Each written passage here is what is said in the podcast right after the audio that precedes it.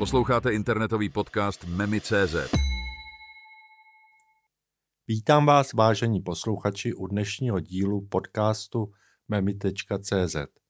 Dnes se podíváme na bitvu, která se často odehrává v našich tělech, aniž bychom ji věnovali dostatečnou pozornost. Pro lepší pochopení si tuto bitvu představíme jako útok na hrad našeho organismu, pevnost, která je ohrožena, napadena a která se dokáže ubránit.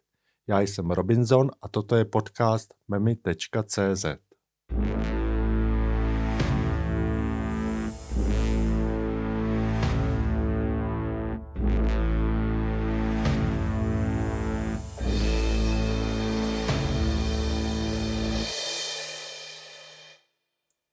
Den první. Nájezd nepřítele.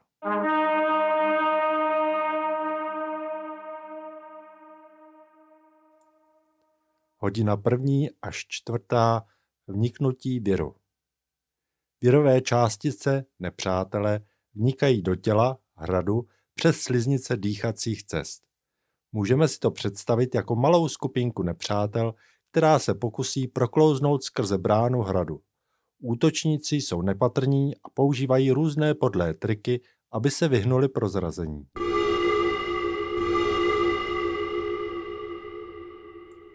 Hodina čtvrtá až osmá, první setkání s obranou. Imunitní systém, strážci hradu, spozorují vetřelce a začínají reagovat. Nejprve přijdou na řadu tzv. fagocité, jako jsou makrofágy, které se snaží věr pohltit a zničit. Představte si je jako strážce, kteří se snaží chytit a zneškodnit špiony.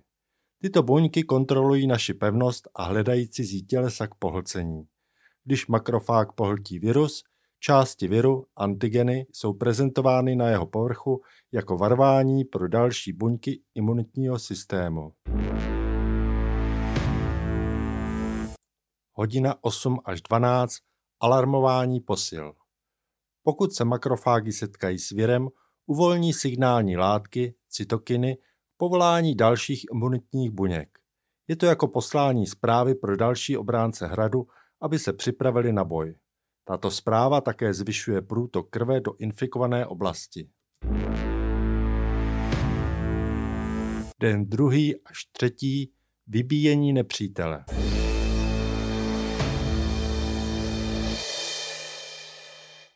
Hodina 24 až 48 mobilizace specifické imunity. Specifické imunitní buňky, jako jsou T lymfocyty, jsou aktivovány a začínají cíleně hledat a ničit infikované buňky.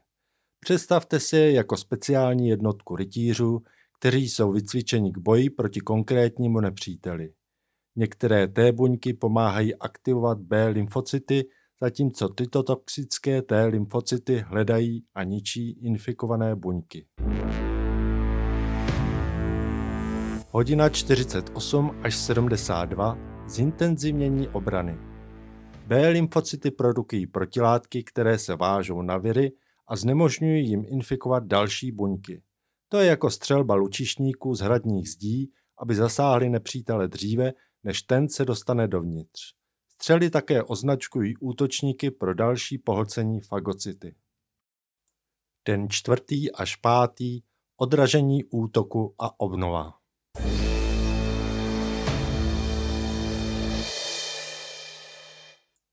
Hodina 72 až 96.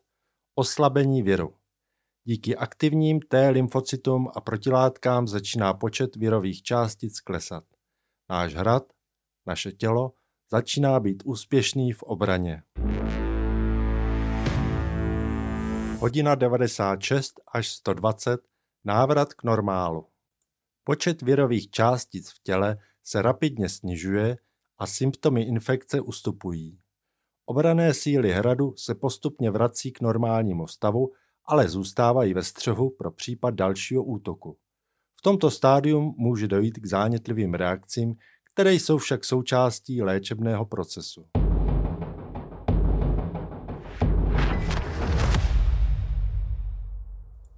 Další dny imunitní paměť. Tělo si uchovává paměť na tento konkrétní virus prostřednictvím paměťových buněk. Je to jako když hradní písaři pečlivě zaznamenávají použitou taktiku nepřítele a připraví taktické plány na jeho příští útok. Tyto buňky umožňují v případě opětovné infekce stejným virem rychlejší a efektivnější reakci. Zdá se, že naše tělo, tedy náš hrad, se o účinnou obranu postará bez našeho přičinění.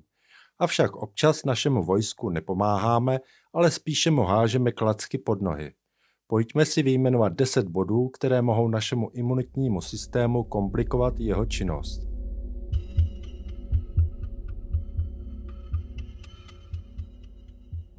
Za prvé, nedostatek odpočinku.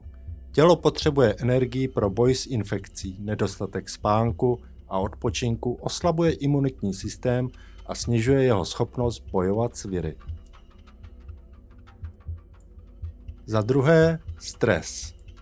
Chronický stres má negativní dopad na imunitní systém, snižuje produkci bílých krvinek a zvyšuje zranitelnost vůči infekcí. Za třetí, nezdravá strava. Nedostatek důležitých živin může oslabit imunitní systém.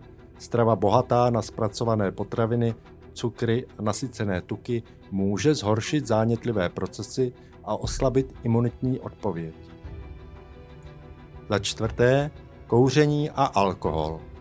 Kouření a nadměrná konzumace alkoholu zásadně poškozují imunitní systém a zvyšují riziko a závažnost infekcí. Za páté, nedostatečná hydratace.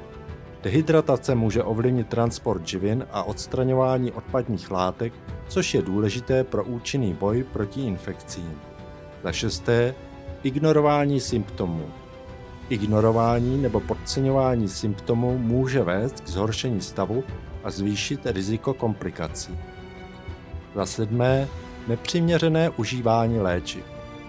Nadměrné nebo nesprávné užívání léků, jako jsou antibiotika, která neúčinkují na viry, nebo léky potlačující symptomy, mohou mít negativní dopad na imunitní systém nebo maskovat závažnost stavu. Za osmé, nedostatečná osobní hygiena. Nedodržování základní hygieny, jako je pravidelné mytí rukou, může zvýšit riziko šíření infekce. Za deváté, izolace a nedostatek slunečního svitu. Dlouhodobá izolace a nedostatek slunečního svitu mohou vést k nedostatku vitamínu D, který je důležitý pro imunitní funkci. A konečně za desáté, fyzická nečinnost. Nedostatek pravidelné fyzické aktivity může oslabit imunitní systém a celkové zdraví těla. Imunitní systém je hned po mozku nejsložitější systém v našem těle. Pokud se snažíme pochopit jeho funkci, musíme stanout v úžasu, jak dokonalý systém příroda vytvořila a jak je úžasné, že jeho činnost není závislá na naší dovednosti.